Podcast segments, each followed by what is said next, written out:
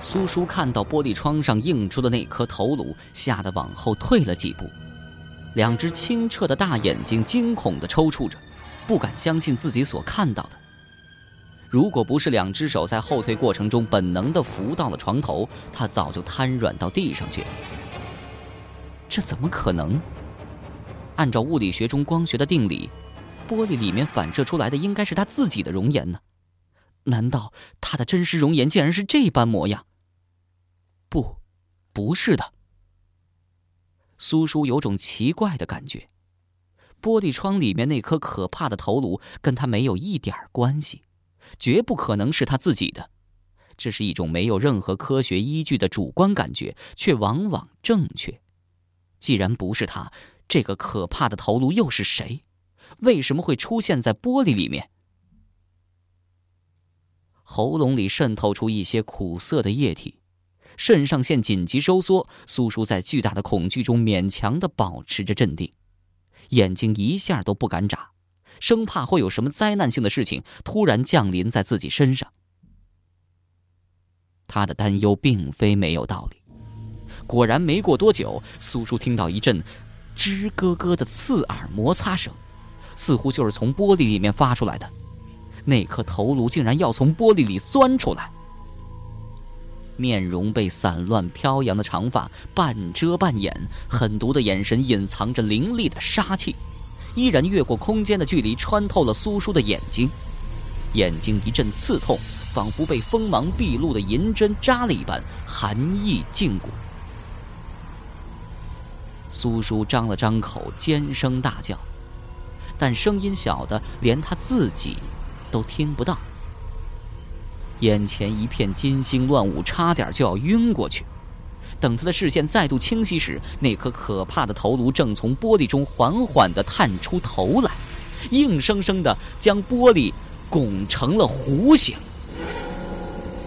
那颗头颅奋力地往外冲突了几下，没成功，吱咯咯的声音陡然停止了。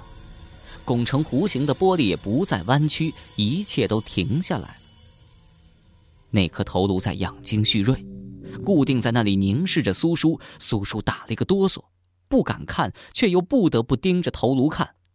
他甚至可以清楚的看到他嘴唇上密密麻麻的针孔，上面渗出了点点血珠。过了一会儿，头颅又开始发力了，渐渐冲破玻璃的阻隔，一点点往外钻。苏叔眼睁睁的看着，动都不敢动一下。终于，砰的一声，那块玻璃碎裂了，头颅的整个部分都从玻璃里钻出来了。兴奋的摇了摇头，长长的乱发越发显得诡异。然后他徐徐飞到苏叔面前，几乎就要顶着苏叔的鼻子，冷冷的对视着。这是怎样的一张脸？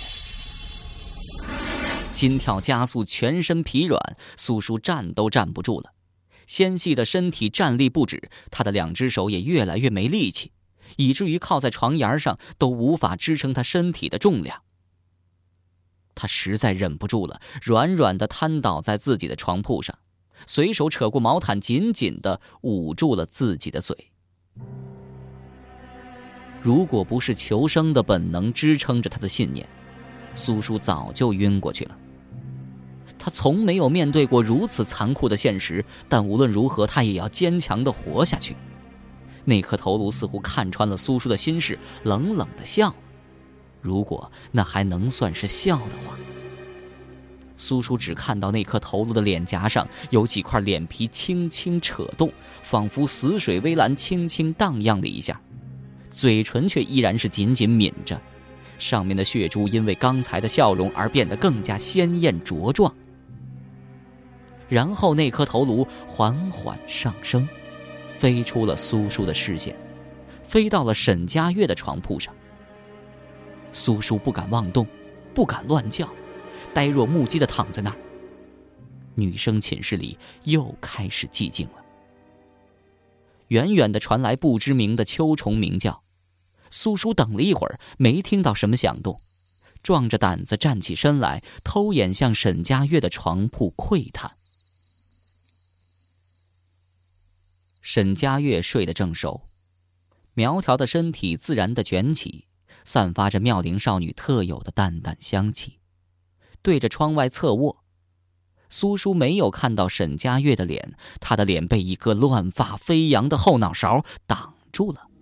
是那个恐怖头颅的后脑勺，苏叔总算明白了是怎么回事那颗头颅竟然在慢慢的嵌进沈佳悦的脸，他嵌得很小心、很缓慢，似乎怕惊醒了沈佳悦。苏叔想起了平常看的那些恐怖电影，这就是传说中的鬼上身。他想去救沈佳悦，却又怕救了沈佳悦之后自己却惹祸上身。犹豫不决当中，那颗头颅竟然完全嵌进去了。苏叔伸出手去想推醒沈佳悦，就在这一刹那间，沈佳悦的脸突然变了模样，变成那个恐怖头颅的模样，恶狠狠地瞪着苏叔，仿佛一道凝结了千年的冰柱陡然射进苏叔的眼睛里。彻骨的寒气从眼中直透全身。一直绷紧神经、强自支撑的苏叔再也坚持不住了，还没来得及尖叫，整个人就晕过去了，软软的瘫倒在地上。时间一点点的过去，一道黎明的曙光穿透窗户的玻璃，射进了这个女生寝室。旭日初升，朝霞满天，南疆医学院里一片鸟语花香。女生宿舍又开始热闹起来。苏叔醒来时，发现躺在自己的床铺上。他揉了揉眼睛，对着上铺的床板，陷入了沉思。昨晚发生的事情历历在目，大白天的想起来都感到心有余悸。奇怪，苏叔低低的喃喃自语。奇怪什么？沈佳悦从上铺蹦下来，活蹦爱跳的她就像一只小白兔，做什么事情都是风风火火的，没有一点女生的矜持温柔。倒也怪，她这种性格居然还在学校大受欢迎，居然有很多男生称赞她很可爱，喜欢跟她交往。哦，没什么。苏叔好奇的盯着沈佳悦左看右看。看的沈佳悦都有些不好意思了。干什么呀？这样色眯眯的看着我，是不是春心荡漾，想找老公了？嗯，我就勉为其难当你老公好了。来，好老婆，啵儿一个。沈佳悦做事要亲苏叔，去你的，你才春心荡漾呢。苏叔推开沈佳悦，这个寝室里只有他和沈佳悦，现在没有男朋友。来嘛，爱妃，不要害羞。沈佳悦不依不饶，昨晚还是朕抱你上床的呢。苏叔愣了愣：“你抱我上床的？”“是啊，我昨晚半夜醒过来，看到你睡在地上，这么大的人了，睡觉都睡不好，翻到地上了。幸好你的床铺矮，不然肯定摔疼你。我抱你上床的时候，你睡得可香了，叫都叫不醒。”还好，爱妃的身体够苗条，如果再重一点朕就抱不动了。这回苏叔是彻底愣住了。照沈佳悦这么说，昨天自己真的是晕倒在地上。那昨晚发生的事情真的不是做梦，怪不得自己总觉得身临其境，不像是做梦。原来昨晚发生的那些可怕的事情都是真实的。那，那接下来……苏叔不敢想下去了。金黄色的阳光笼罩在苏叔身上，他却感觉不到一点暖意，总觉得身边阴风阵阵，凉气四溢。苏叔转过脸来望向窗户上的玻璃，其中有一块竟然真的碎掉了。沈佳悦还在身边张着嘴，兴致勃勃地说着什么，但苏叔已经完全听不见了。苏叔看到沈佳悦的人影淡淡的反射在其他玻璃上，那里面呈现出来的身体是沈佳悦的，可面容却是昨天所看到的那个可怕头颅的，没有瞳孔的惨白色眼睛正悠悠的看着他，皮笑肉不笑，掩饰不住的得意之情。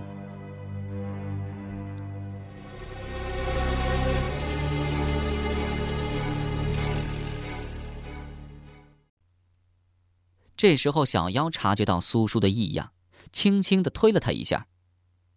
哎，在想什么？啊，没，没什么。苏叔回过神来，再看玻璃里面的人影，依稀就是沈佳悦的样子。小妖语重心长的说：“苏叔啊，你是不是想事情想的太多了？你太孤单了，老这么魂不守舍。我看还是找个男朋友谈谈恋爱，享受一下爱情的滋味这样才会幸福快乐些。”哦，是吗？苏叔故作沉思状。嗯，你说的有道理，只是我是学你呢，还是学星星？小妖长得并不特别漂亮，笑起来却很甜，两颊露出淡淡的酒窝，黑宝石般明亮的双眸流露出万种风情，仿佛邻家女孩般特别的妩媚。她的一颦一笑牵动着许多男生的心，让他们彻夜难眠，骨头发酥。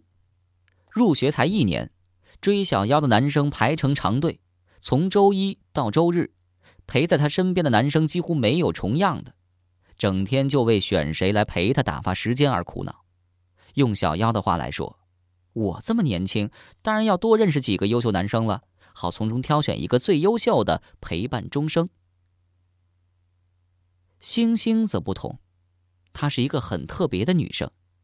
所有看过星星的人，无论是男是女，都会油然而生一股怜爱之情，想把她拥入怀中，好好宠爱。娇气、温柔、文雅。活脱脱一个古典美女的形象。和小妖不同的是，星星对医学院所有男生一概不理睬，除了那个叫秦瑜的幸运儿。这个秦瑜既没有帅气逼人的长相，也没有傲视不俗的才华，在南疆医学院中普通的不能再普通了。他能够成为星星的男友，也许只因为他和星星青梅竹马，近水楼台先得月。这时候，小妖嬉皮笑脸的说：“当然是学我了，学星星那个傻瓜做什么？我这儿有很多优秀男生备选，你需要的话，我帮你参考参考。”苏叔没心思跟小妖开玩笑，那些啊，就留给你自己慢慢选吧。哎，今天有什么安排没有？是不是又和哪位帅哥去逛街呀？现在时间正好是暑假。南疆医学院里的大多数学生都回家了，苏叔他们四个人却各有各的原因，还住在女生宿舍里。平常天一亮，大家各行其事，难得在一起集体活动。小妖眼珠子转了转，望着一直没有说话、捧着一本唐诗看得入神的星星。我倒无所谓，想要帅哥陪，哪天都可以。嗯，倒是星星，哼。星星听到别人叫他，还没有完全从唐诗的情绪中跳出来，有些茫然。叫我做什么？沈佳悦一声不响的走过来，伸手夺过星星手中的唐诗，怪声怪气的朗读着：“此情可待成追忆，只是当时已惘然。”我说：“星星同学啊，怎么还看这种伤心情诗啊？”你能体会到诗中的意境吗？要知道，你现在可是生活在比蜜还甜的幸福日子里。星星撇了撇嘴说：“难道你们就生活在水深火热中啊？整天没事儿就知道欺负我。我哪敢欺负星星美女啊？你可千万别这么说，我可是有点怕你那位。什么你那位哪位的？说话这么损，小心没人要你嫁不出去。”沈佳悦吐了吐舌头，呜，天哪，天哪，苍天啊！我不是拿了别人一本书，就被人下了这么恶毒的诅咒，还有天理吗？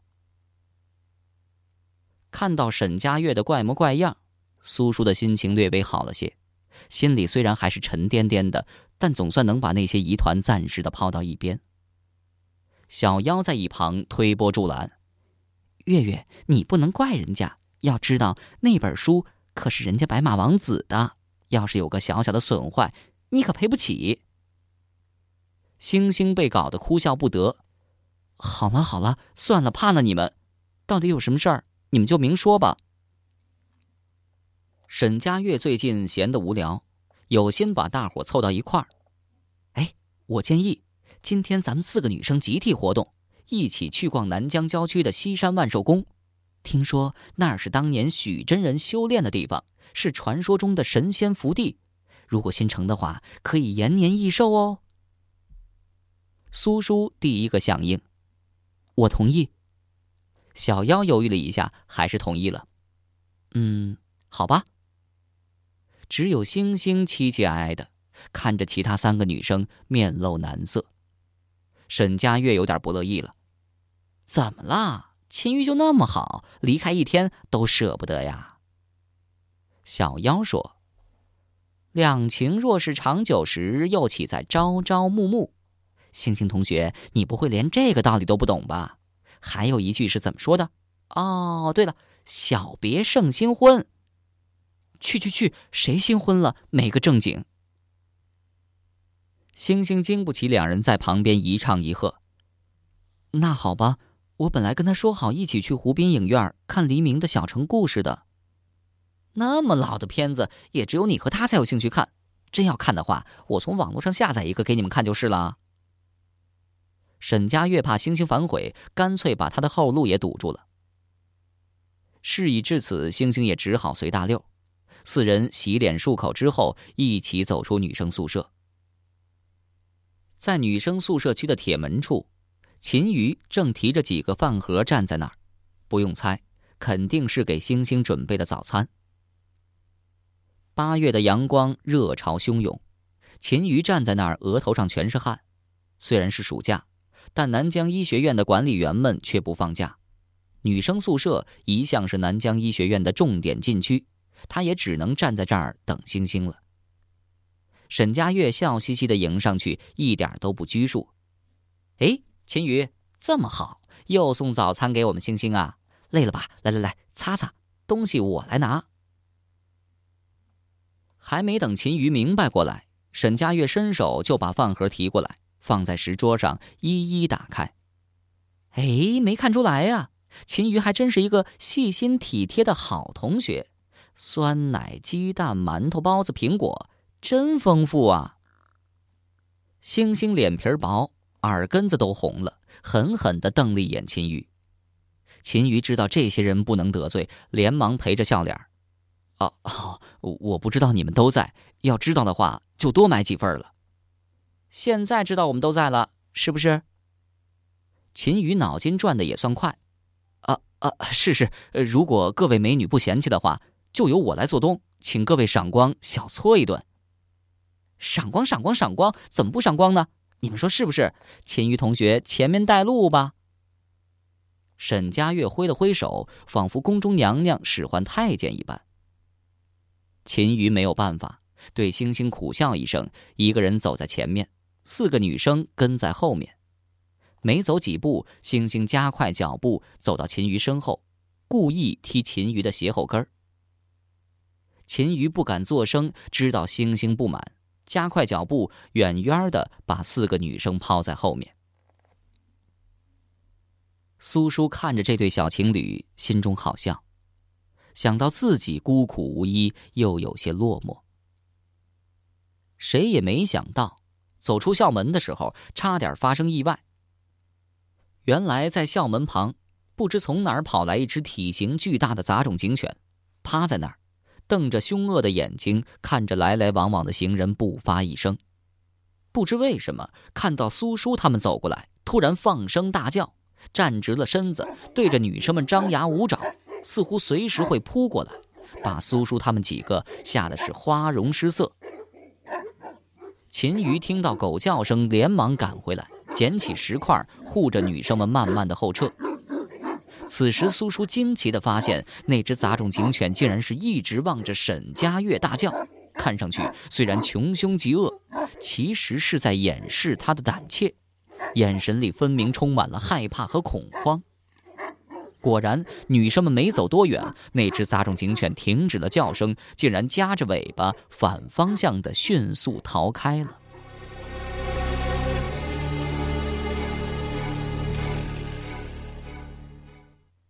出了医学院，秦宇本想带女生们去好口福中餐店，沈佳悦却坚决反对，别出心裁的提议去肯德基，结果可想而知，秦瑜被女生们狠狠的宰了一顿，一个月的生活费就算是报销了。结账之后，秦瑜还想拉着星星去过二人世界，被沈佳悦和小妖严词拒绝了。怎么了？不是说好的一起去湖滨影院看电影吗？票都买好了。秦宇有些不乐意了，脸色有些难看。我。星星看了看其他女生们，欲言又止。沈佳悦不给星星反悔的机会。今天呢是寝室的集体活动日，我们早就约好了，一起去西山万寿宫游玩，电影有的是机会看。小妖是笑容可掬。是啊，是啊，秦宇啊，你不会管那么紧吧？星星跟我们出去玩，不会也要你批准吧？星星咬了咬嘴唇，对秦宇说：“秦宇，我们下次再去看吧。我今天要陪他们去西山万寿宫。”秦宇有些不甘心。哦，那，那我陪你们一起去西山万寿宫，总可以吧？